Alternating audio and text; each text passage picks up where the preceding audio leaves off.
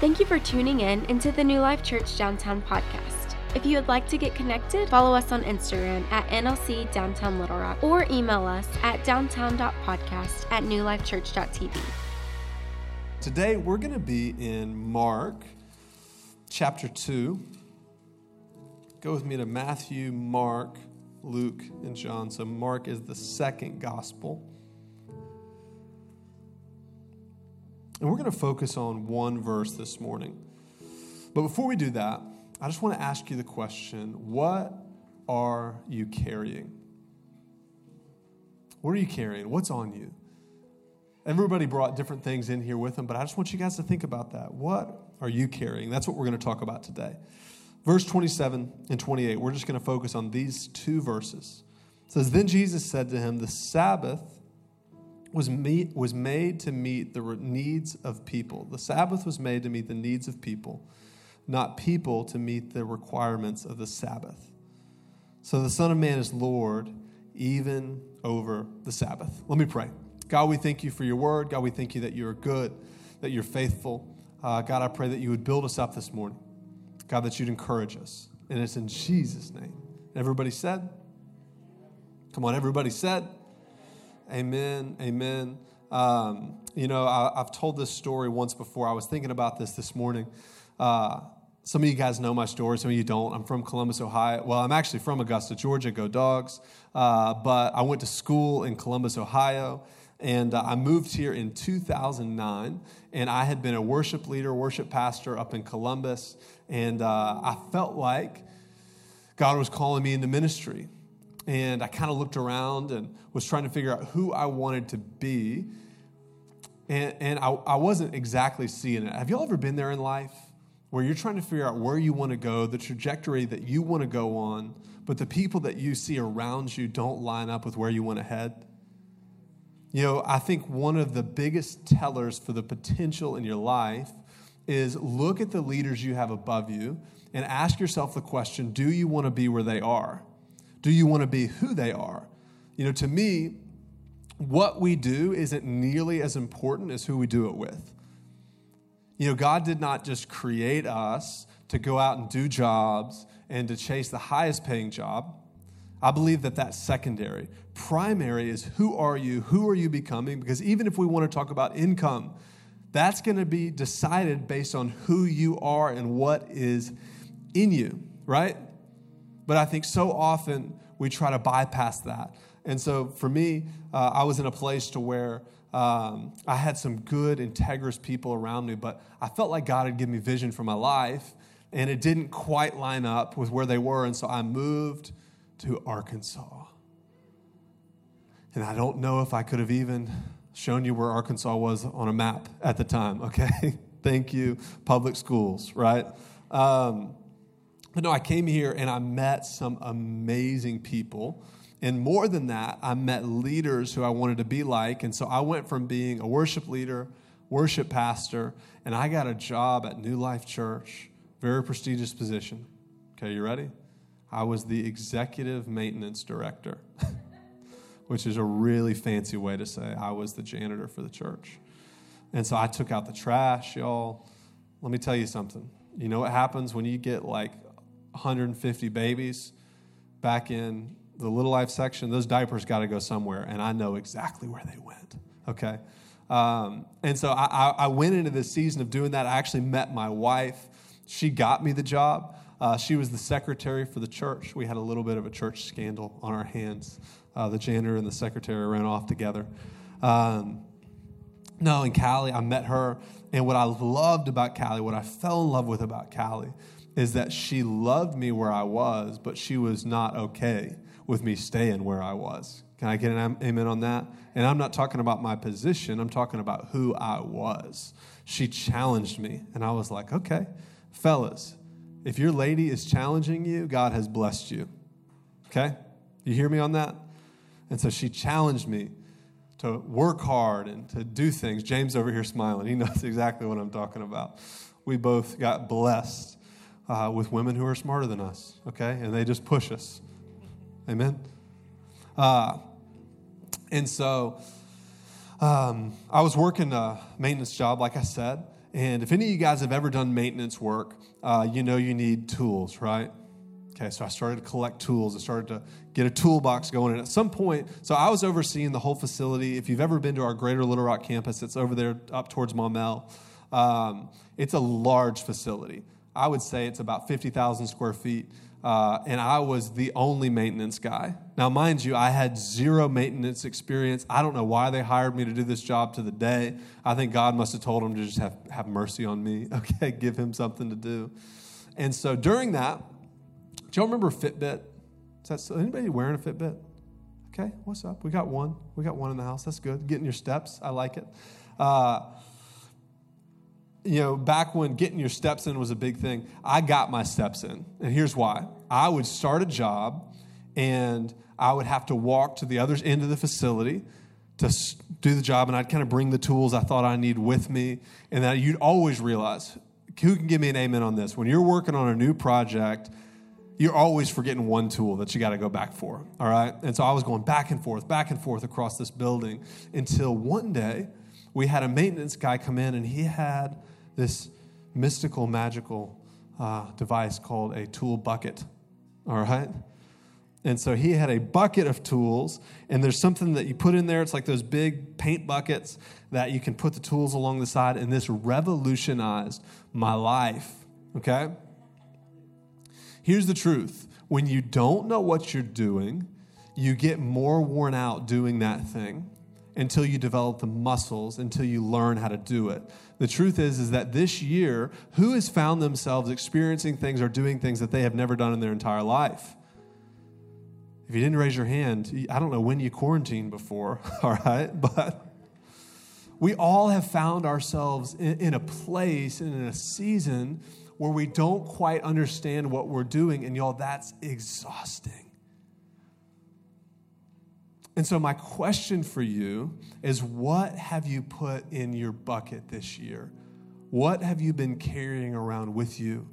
Because something that I've seen, and it doesn't take long, get on social media, is I have seen people who are carrying anger.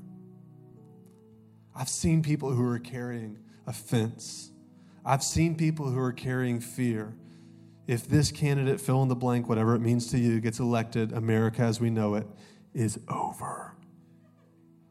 Right? Right? I've been listening to the radio recently. I bought an older vehicle and I don't have an aux cord in it. And uh, I just been listening to the radio, and even the senators are in on the game. Like, vote for me, or the whole state is going to fall apart. Y'all, can I tell you my hope for this election cycle? My hope is that we as the church are engaged with who's in office, but that our faith is who's on the throne. The truth is that somebody's going to be in office, and one way or another, half the population is going to be very upset. And my hope is, Jesus follower, if you're a Jesus follower in this community, is that we remember that He sits enthroned. He's the one that we put our faith in, He's the one that we put our hope in. Because the truth is, guys, if you carry around fear and bitterness and anger, it is going to weigh your soul down. And not only are you going to experience frustration and bitterness, the people around you are going to pick that up as well. And y'all, I don't know about you, but God has called us to be the salt of the earth. We're called to be salt and light. We're supposed to be salt for the roads that people walk on. Salt enhances flavor, amen? But we're also supposed to be on a, a city on a hill. And my prayer is that we, as the people of God, would shine brighter than we ever have. Y'all, God is a very present help in times of peace. No, that's not what it says. It says God is a present help in times of trouble. Everybody say Sabbath. Everybody say Sabbath. Sabbath means rest. It's a time where we rest, we remember who God is, we dedicate that time. But something that I've found, guys, is that a lot of us really don't honor a Sabbath. You know, that's something that I've, I've realized through the past few years. Um, Callie and I love what we do. Like, we love to work. I love to work. I want to work all the time. Uh, we, we're just, we've just been wired that way. But God has designed us for rhythms. Everybody say rhythms. And I think that in the culture we're in, we've lost some of our rhythms and we end up in a spin cycle. And I think one of the main ways that we end up in this spin cycle is when it's time to rest, we go here, right? We go here, and sometimes we do both. Right? Like we got the TV on and we got our phone going. Y'all, it's no wonder that we're worn out, that we're struggling with anger and bitterness and unforgiveness when that's what we're consuming. Amen. Listen, you will hunger for what you feed yourself. You will hunger for what you feed yourself. And I think that what's happened, I think for a lot of us, is that we've gotten malnourished because we're consuming empty calories. We're consuming things that were never meant to satisfy our souls. And the truth is, is that when you're tired, it affects your body, but when you're weary, it affects your soul. And y'all, the world needs Christians. The world needs the church of Jesus Christ at full strength. Can I get an amen? Full of faith, full of hope, full of love for the things that God is going to do because, y'all, this is not the first time that things have been crazy in the world. Jesus said, Sabbath rest is made for man. Not man for the Sabbath. So, what does that mean? What does that look like in your life? What do you rest in? You know, I, I heard a pastor say recently, he said that what we do with our secret place shows what we adore. What we do with our solitude shows us where our hearts are. So, my question to you what do you do with your secret place? When nobody's around, when you've got spare time? Is there any bit of it, y'all? This convicted me this week. I'm going to be honest. This got me, so I'm not just hitting you with something that didn't get me right at the core. But I heard a pastor say, What do you do with your secret place? What do you do with your solitude? What do you adore? Maybe it's hobbies, right? Hobbies aren't bad. I'm not saying don't have hobbies. But is your hobby what consumes your secret place? Or is it worship? Is there time with God? Is it, man, I'm going to buy a vacation home? Fantasizing? Maybe vision for work? What is it? And here's what I want you to I just want you to jot it down real quick. Start thinking about this. What is it that consumes my solitude? What is it that consumes my secret place? You could think about beauty, falling in love. It's not a bad thing. But I believe it's not supposed to consume our solitude. Is it business success? Is that just all you think about? Is it professional acclaim or achievement? What do you think about when you have nothing else to think about? Now, why does this matter? On the surface, you're like, Bronson, you are picking me apart, okay? None of those things will ever bring you satisfaction for your soul. You could have all the beach houses in the world. Y'all, there are celebrities all across who have that. But yet they still say they're miserable. Why? We are created for a relationship with our God. When we spend time with Him, when we worship Him, when we sing back to Him who He is, He begins to teach us who we are. And the truth is, y'all, where God is most pleased in our lives, you're going to be the most fulfilled. Think about the wells that you run to do they satisfy you? You know, this weekend, Pastor Rick's teaching on uh, the names of God. We were talking about that a little bit as a staff. Before we do that, I, I want to read this verse to you. 1 Corinthians 4 8 through 10 says, We're pressed in on every side but by troubles, but we're not crushed. We're perplexed, but we're not driven to despair. We're hunted down, but never abandoned by God. We get knocked down, but we're not destroyed. Through the suffering, our bodies continue to share in the death of Jesus so that the life of Jesus may be seen in us. Yo, has anybody in here just needed some rest this year? You raise your hand. It's okay. It's okay to raise your hand in church. Some people got both hands and a foot up, okay? I believe that we can abide with God, but we have to understand who He is. He is El Shaddai.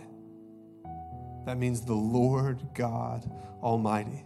He's Adonai, that's Lord, our Master. He's Yahweh. He's the one who brought all things into being. He's Jehovah Nissi, that's the Lord, my banner. Your banner is what flies over you in battle. He's Jehovah Ra, the Lord, my shepherd. He walks with us, He guides us. Jehovah Rapha, the Lord that heals. Jehovah Shammah, the Lord that is there with us. Jehovah Mekadeshka. Say that five times. I had to write it out phonetically, so I said it right. The Lord who sanctifies you. What does sanctifying you mean? It means makes you more like Him. El Olam, it's the everlasting God. Elohim, that's God. El in the scripture, it means God. So Beth El, that's the place where we worship the one true God.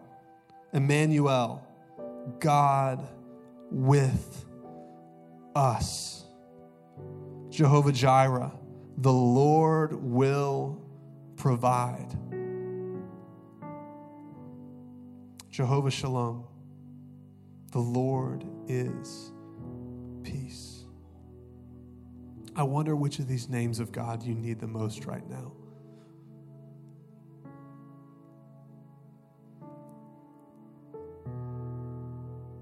God is our rest.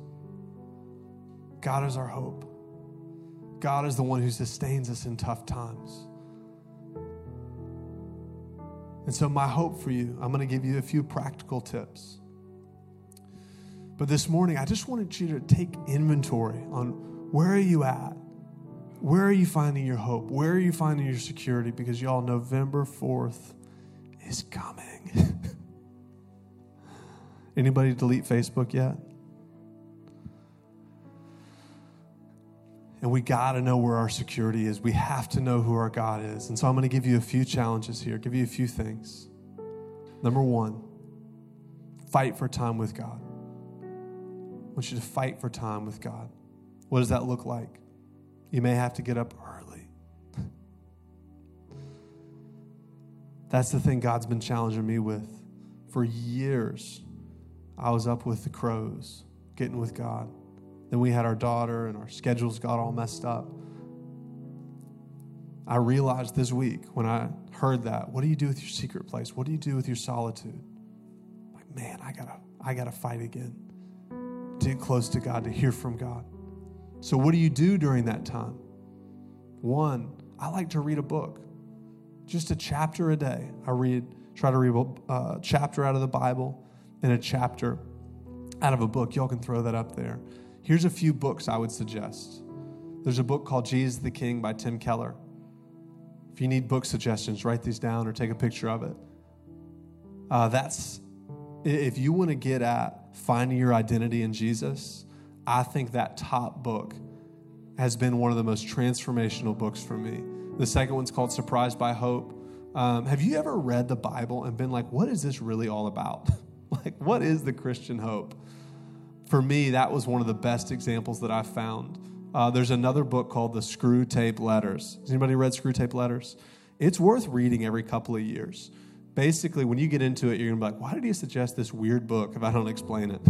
but he wrote it from the position of a tempter, that would be a demon, talking to his boss and trying to figure out how to take somebody down, take a believer down. Y'all, it's insightful.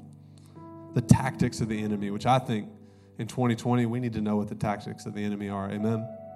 C.S. Lewis killed that. Then there's another one called Own the Moment by a guy named Carl Lentz. That's a great book. And then there's another one I'd add. It's called a long obedience in the same direction. I don't know about y'all. Do y'all ever get, I just get peace when I think about that. A long obedience in the same direction. We want microwave Christianity sometimes, amen? but whenever you're really hungry, are you ever like, man, I want the fastest cooked meal that there is? Nobody sits around and fantasizes on a desert island about a hungry man microwave dinner, right? You're thinking about something that was slow cooked, that was cooked with care, that somebody took their time Y'all, that's what God is doing. That's your faith. It's a long obedience in the same direction. And there's a book called that, Long Obedience in the Same Direction, by a guy named Eugene Peterson, that I'd highly recommend. But here's what we're going to do we're about to close. Um, and the worship team, y'all can start making your way back up here. We're just going to take some time and worship. And y'all, I love for this whole place to be an altar this morning. An altar is a place where things come to die. It's something where you just release things, they sacrifice things on the altar, right? In the Old Testament. And Paul said in Romans chapter 12, verse 1 and 2, that we're supposed to be a living sacrifice. I taught on this some this summer. But when you're a living sacrifice, that means that you bring things to die but as we do that, God shows us what the fullness of life really looks like. And so I'd love for you to just think about, man, just that one idea. What am I carrying with me? Two ideas. What am I carrying with me? What's in my pack? Is it bitterness? Is it unforgiveness? Because, y'all, what you take with you or what you sow, you're going to reap. If you reap bitterness, you're going to reap bitterness, right? If you sow unforgiveness, you're going to reap unforgiveness. If you sow in fear, you're going to reap fear. But y'all, if we sow in faith, God is going to return with faith. If we sow relationally with love, love is going to be returned. And if we sow in hope, y'all, that is going to be the nutrition for the soil of our lives. And we've got a great hope, and that's that Jesus is sitting on the throne. And he's got a plan that his kingdom is breaking in and it's advancing and it's happening in you. It's happening in you and you and you and you That's what God does. Amen. I want to pray for you. Y'all stand to your feet. We're going to do a time of prayer, and then I'm just going to have the worship team lead us in a couple of songs. I know normally our liturgy here is that we do one, but this morning we're going to do a few so that you can get some time. So, all heads bowed, all eyes closed. Come on, if you're in here and you've just been feeling a little bit weary this year, I want to encourage you to slip your hand up. I want to, I want to pray for you. You've just been feeling weary. You need God to bring you rest, that Sabbath rest. I see you. I see you. I see you. Hands all over the room. Come on, you just need the rest. I see you.